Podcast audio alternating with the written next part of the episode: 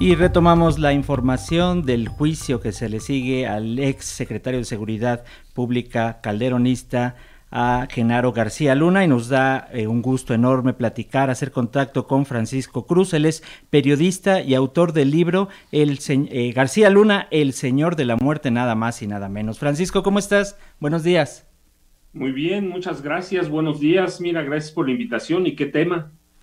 Muchas gracias, Francisco, por estar aquí. Bueno, em, en tu libro nos muestras a, un Genaro García Luna desde su infancia, en la que ya se vislumbraba como un personaje oscuro, con eh, problemas, em, ligado también con familiares en el entorno de, la delincuencia. Pero quisieras contarnos un poquito más cómo calificas la personalidad del exsecretario de Seguridad Pública para entender eh, todo este contexto, todo lo que hizo cuando pues digamos, fue el hombre más poderoso del país en términos de seguridad. ¿Qué nos dices, Francisco? Tuvimos un problema justo en este momento con la. Se nos cayó la videollamada. Se acaba de caer la plataforma. Vamos a hacer en este momento contacto de nuevo con Francisco. Ya lo teníamos aquí conectado, pero bueno, la tecnología ya saben que no tiene palabra y estamos esperando, ya estamos aquí. Nada más vamos a esperar a que se conecte de nuevo Francisco. Ahí lo tenemos.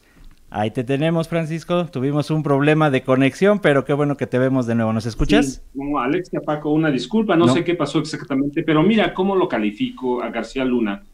Primero, fue un niño que creció con muchos problemas, muchos traumas, que deriva en esencia en un psicópata, en un sociópata también.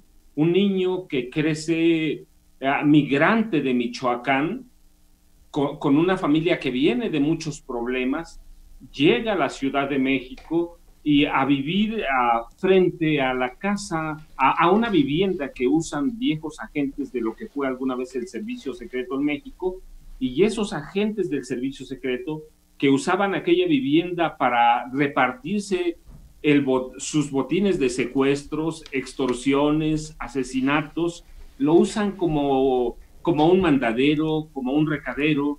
Y Genaro García Luna, con tantos traumas que tiene, primero porque es muy chaparrito, segundo porque es tartamudo y tercero porque es muy pobre, pues crece amparado por, por agentes del servicio secreto que lo van formando como un delincuente juvenil primero y a los 17 años como un criminal, hasta que ellos logran insertarlo en el CISEN en 1989 y, forma o conforma una banda que lo sigue hasta la Secretaría de Seguridad Pública, una banda criminal.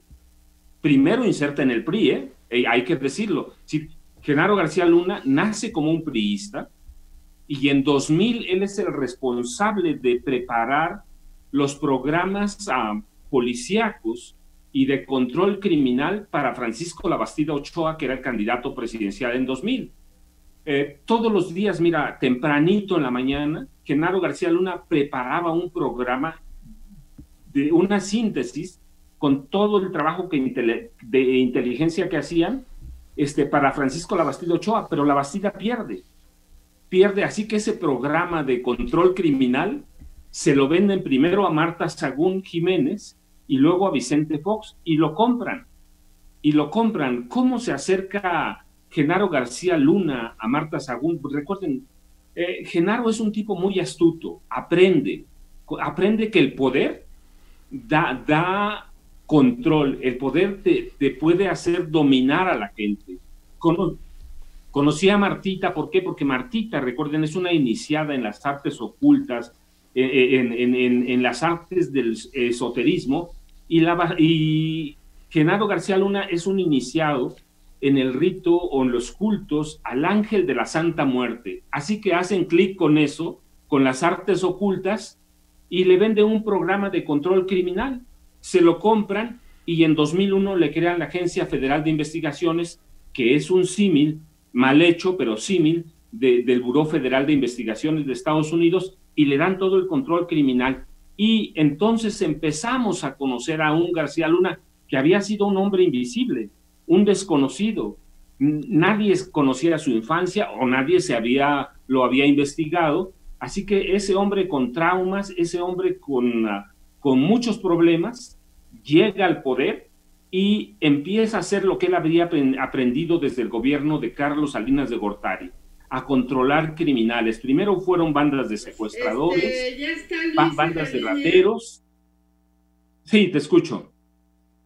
Te, preguntábamos que eh, ya con todo este antecedente que como bien señala se volvió un hombre completamente hermético, invisible como bien lo señalas, muy pocas personas se habían atrevido, porque ese era el término, incluso eh, tú lo señalas en tu libro con algunos de los testimonios que lograste recabar, gente que tiene miedo todavía de hablar de la infancia de García Luna. Eh, ¿Consideras que con todo esto que tú investigaste hay elementos sólidos con lo que se oyó en el juicio en, Nueva York para que realmente encontrarlo culpable? de alguno de estos cinco delitos o, qué, es lo que tú ves? ¿Qué, consideras?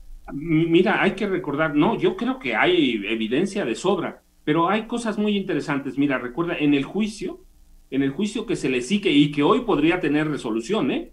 De acuerdo con lo que señala el jurado popular, este, no, si hay elementos. La cuestión es que debemos entender que los delitos por los que se le acusan no requieren evidencia física a él lo acusan por conspirar. Conspirar para que es facilitar el tráfico de drogas duras y en concreto cocaína, como 50 mil kilos nada más, como 50 mil porque hay que hacer en las agravantes, bien, entonces hay, la cuestión recuerden, en el jurado popular, el fiscal o los fiscales tienen la tarea de convencer a ese jurado de que este hombre es el monstruo que dicen que es.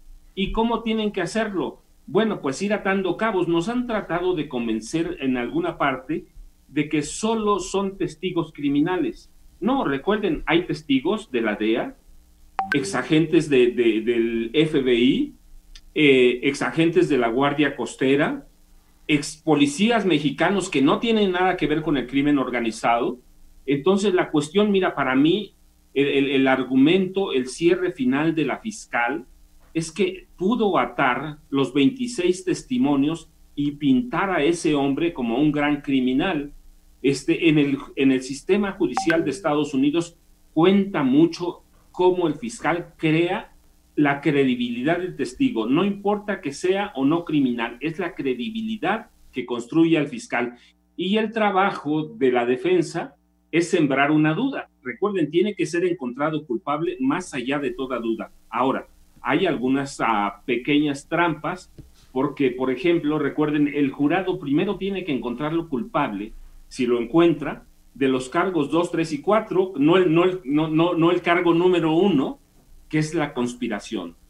Si los 12 jurados logran encontrarlo culpable de conspiración, entonces tienen que ir al cargo 1, que es eh, el liderar una banda criminal por largo tiempo para enviar droga a Estados Unidos.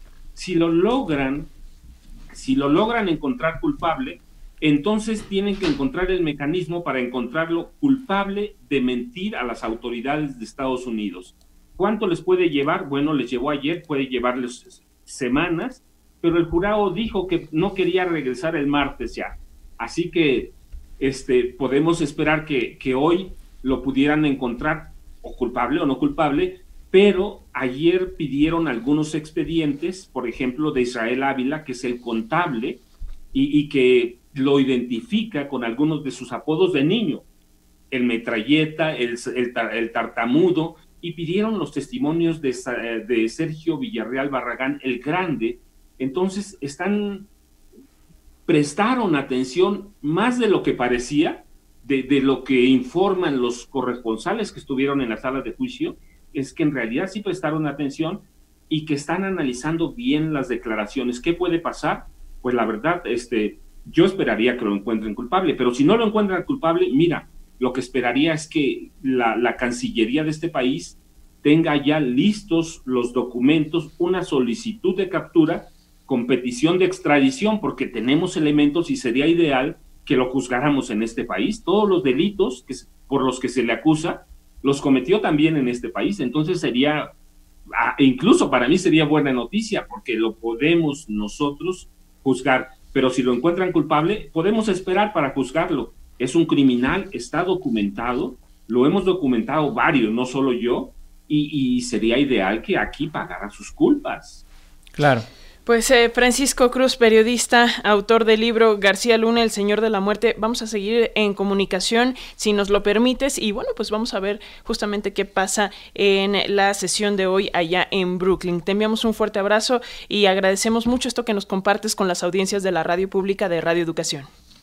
No, Alexia, Paco, muchísimas gracias por la invitación y esperemos hoy, ¿verdad? Estamos ya esperando. Así es, estamos expectantes. Gracias, Francisco, un abrazo. Gracias. Hasta pronto.